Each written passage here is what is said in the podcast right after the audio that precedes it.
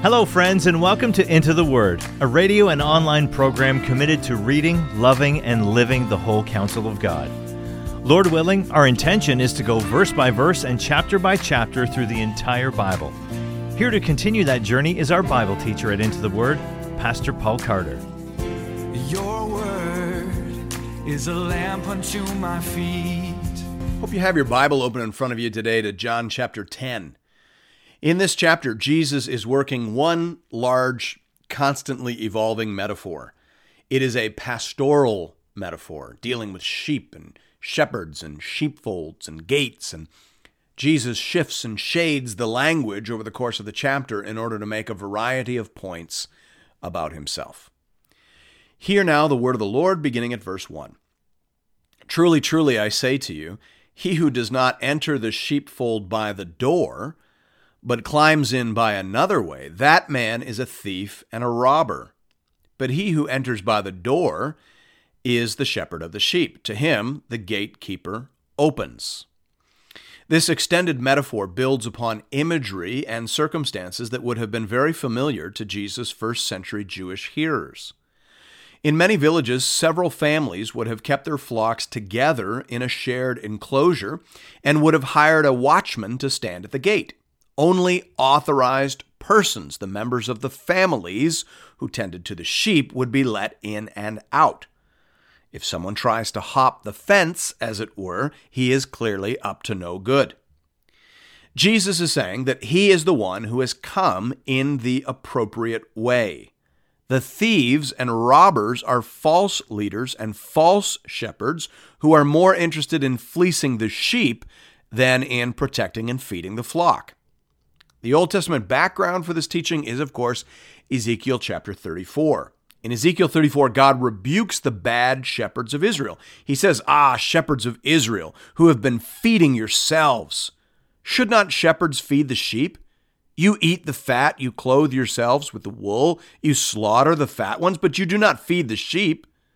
The weak you have not strengthened, the sick you have not healed, the injured you have not bound up, the strayed you have not brought back, the lost you have not sought, and with force and harshness you have ruled them. So, God declares that the leadership in Israel is totally corrupt. It has failed. It has fed on the sheep rather than feeding the sheep, and it needs to be replaced. Then in Ezekiel 34, verses 15 to 16, God says, I myself will be the shepherd of my sheep. And I myself will make them lie down, declares the Lord God. I will seek the lost, and I will bring back the strayed, and I will bind up the injured, and I will strengthen the weak, and the fat and the strong I will destroy. I will feed them in justice. So, God promises that He will personally take over the leadership of the flock. He will feed them, lead them, protect them, and strengthen them. But then later in the chapter, he says something very odd. He says, and this is verse 23 I will set up over them one shepherd, my servant David, and he shall feed them. He shall feed them and be their shepherd. And you think, okay, which is it? Will God shepherd the people or will David shepherd the people? Now, of course, by this point in the Old Testament, David is dead and buried. This is many years after David.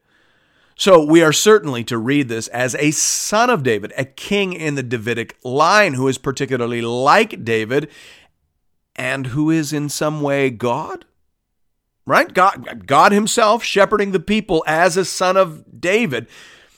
That has to be what the passage means, but that would have been a very confusing prophecy in Old Testament times. It would have seemed contradictory. How can we be led by God and by a son of David? How can one person be both David's God and David's son? There is no satisfactory answer to that until the birth of Jesus Christ. When Jesus calls himself the Good Shepherd, the one who has come to replace the thieves and robbers, he is stepping into this confusing prophecy and bringing absolute clarity. He is saying, I am God, and I am the Son of David, and I have come to claim my sheep. Verse 3 goes on to say, The sheep hear his voice, and he calls his own sheep by name and leads them out. When he has brought out all his own, he goes before them, and the sheep follow him, for they know his voice. A stranger they will not follow, but they will flee from him, for they do not know the voice of strangers. This figure of speech Jesus used with them, but they did not understand what he was saying to them. Now, this is a fairly complicated metaphor. Jesus is saying that he comes into a crowded sheepfold. Remember, many families stored their sheep in a common pen. He speaks, and his sheep, the sheep that belong to his father, recognize his voice and follow him out of the fold. Which, of course, implies that not all the sheep in the fold belong to the Father. It further implies that the voice of Jesus is a sort of theological dog whistle it can only be heard by those who already belong to God. D.A. Carson says here in his devotional commentary the implicit election is ubiquitous in the passage. Ubiquitous means everywhere. The idea of election is assumed in John's gospel. It is everywhere, and it is nowhere more foundational than here.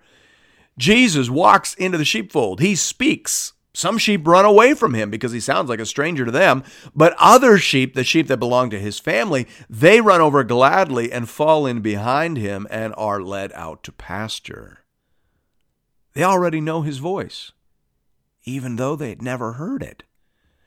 They were born waiting for it. That's what Carson means by implicit election. It is everywhere in this metaphor. In verse 7, Jesus redefines the terms of the picture he has created. So again, Jesus said to them, Truly, truly, I say to you, I am the door of the sheep. All who came before me are thieves and robbers, but the sheep did not listen to them. I am the door. If anyone enters by me, he will be saved and will go in and out and find pasture. Here, Jesus is saying in pictorial form what he says in straight up prose in John 14 6. I am the way, the truth, and the life. No one comes to the Father except through me. As John Bunyan famously said, Jesus is the wicket gate. In Bunyan's famous story, Pilgrim's Progress, the main character, Christian, passes through a small, narrow, stooped door, which is called in the story the wicket gate. A wicket in Old English is a small door. We still use this word in certain contexts. When you go to a concert or a baseball game, you pick up your tickets at the ticket wicket, that tiny little slot through which you pass your money and they, they pass your tickets. Wicket means tiny little door. Christian had to pass through this tiny little door, and on the other side of it, he began to walk on the road that led to the celestial city.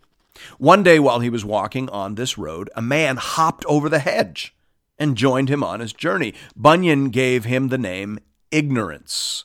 Christian asked him where he was going, and he said that he was going to the celestial city. He was going to heaven. Did you pass through the wicket gate? Christian asked him. But Ignorance laughed and said that the people of his country had known of a shortcut for many years, and that this shortcut worked just as well in getting pilgrims to the gate of the city. But of course, he was wrong. He found out too late that there was a way to hell even from the gates of heaven. He found out that he could not bypass the wicket gate. If you don't go through the door, if you don't deal with Jesus Christ, then you cannot pass into heaven. That is what Bunyan said. And more importantly, that is what Jesus is saying here. In verse 10, the metaphor continues The thief comes only to steal and kill and destroy. I came that they may have life and have it abundantly. I am the good shepherd. The good shepherd lays down his life for the sheep.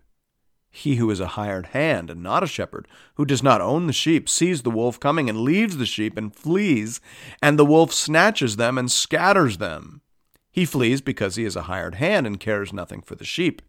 I am the good shepherd. I know my own, and my own know me, just as the Father knows me, and I know the Father, and I lay down my life for the sheep, and I have other sheep that are not of this fold. I must bring them also, and they will listen to my voice. So there will be one flock, one shepherd. Now we want to notice two things here. First of all, notice that Jesus says that he lays down his life for the sheep. That's a remarkable statement. A good shepherd might risk his life for the sheep, but what, kind of a shepherd lays down his life for the sheep? No human shepherd would do that. A human life is worth far more than the life of a sheep. So Jesus is expecting this to get our attention. Jesus is saying that his sheep have remarkable value. And as a good shepherd, he will do more than risk his life for them. He intends to die for them. Now, the other remarkable thing here is that we are told that Jesus has other sheep that are not in this particular fold. He is referring to the Gentiles here. Jesus ministered exclusively in Israel during his life, but he understood that this that his flock was far wider than any one nation. He will fulfill the promise made to Abraham, and he will be a blessing to people from every tribe, tongue, and nation on planet Earth. Thanks be to God. Verse 17 For this reason the Father loves me, because I lay down my life that I may take it up again. No one takes it from me, but I lay it down of my own accord. I have authority to lay it down, and I have authority to take it up again. This charge I have received from my Father. Now, this verse has incredible relevance to some of the theological controversies that are presently current within contemporary evangelicalism. Some scholars are trying to suggest that the death of Jesus was not the will of God. They say that God didn't want Jesus to die, and, and he, God didn't commission him to die. Rather, his death is attributable to the sinfulness of the crowd and the rebellion of the Jewish leaders. But to state the obvious, that isn't what Scripture says, Old Testament or New. In Isaiah 53:10, we read that it was the will of the Lord to crush him. He has put him to grief. And here in John 10, we read that laying down his life was a charge I have received from my Father. Colin Kruse says helpfully here, he had the authority to lay down his life and to take it up again because it was what he had been commanded to do by his father. Verse 19. There was again a division among the Jews because of these words. Many of them said, He has a demon and is insane. Why listen to him? Others said, These are not the words of one who is oppressed by a demon. Can a demon open the eyes of the blind? Here we see that the more Jesus talks and the more he reveals about his identity and mission, the more divided people are. He is moving through the flock, and all the sheep pass under his rod. Verse 22. At that time, the feast of dedication took place at Jerusalem. It was winter, and Jesus was walking in the temple in the colonnade of Solomon. So the Jews gathered round him and said to him, How long will you keep us in, in suspense? If you are the Christ, tell us plainly. Jesus answered them, I told you, and you do not believe. The works that I do in my Father's name bear witness about me, but you do not believe because you are not among my sheep. My sheep hear my voice, and I know them, and they follow me. I give them eternal life, and they will never perish, and no one will snatch them out of my hand. My Father, who has given them to me, is greater than all, and no one is able to snatch them out of my Father's hand. I and the Father are one.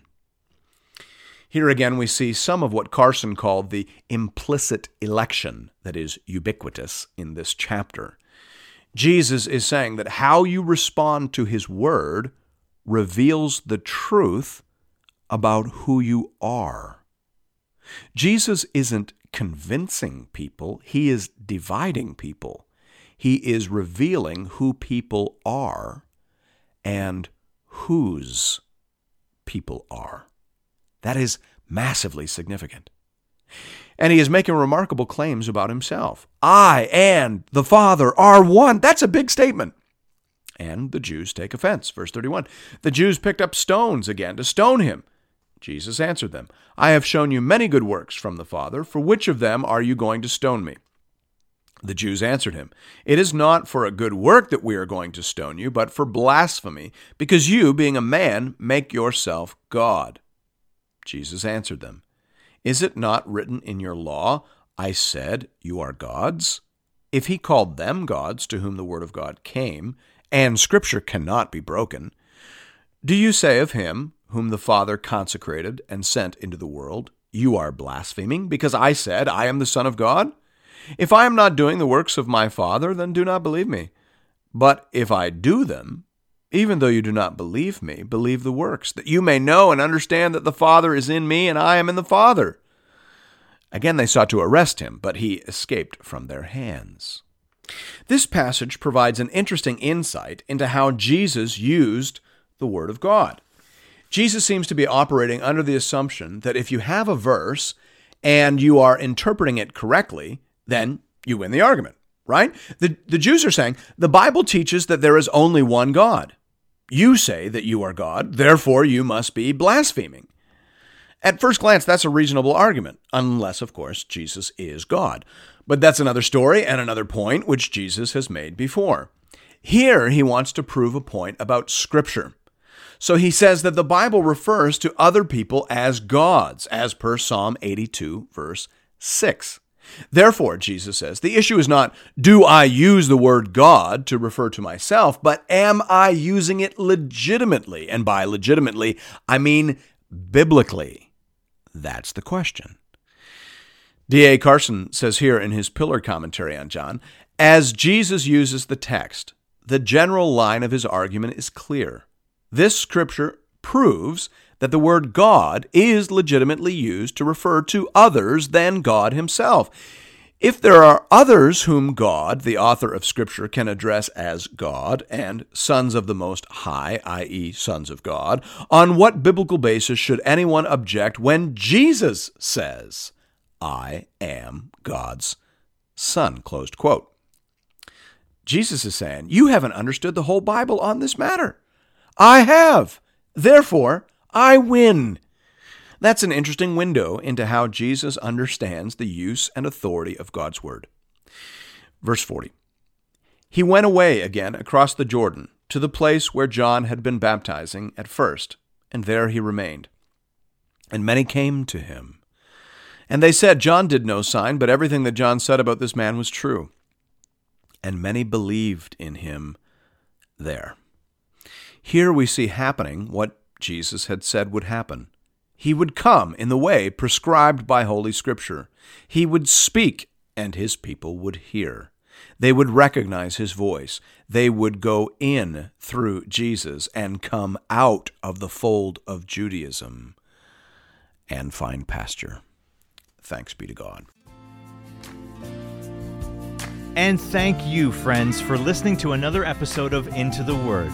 If you would like to support this program, please consider leaving us a rating or a review on iTunes as it will help other people find and access these materials. If you're looking for more Bible teaching from Pastor Paul, you can find our entire library of content over at the Into the Word website at intotheword.ca, or you can download the Into the Word app at the iTunes Store or on Google Play. If you'd like to contribute to this listener supported program, just go to the website and click the Give bar in the top right hand corner. You can also contribute through the Into the Word app. We hope to connect with you again really soon, right here, for another episode of Into the Word.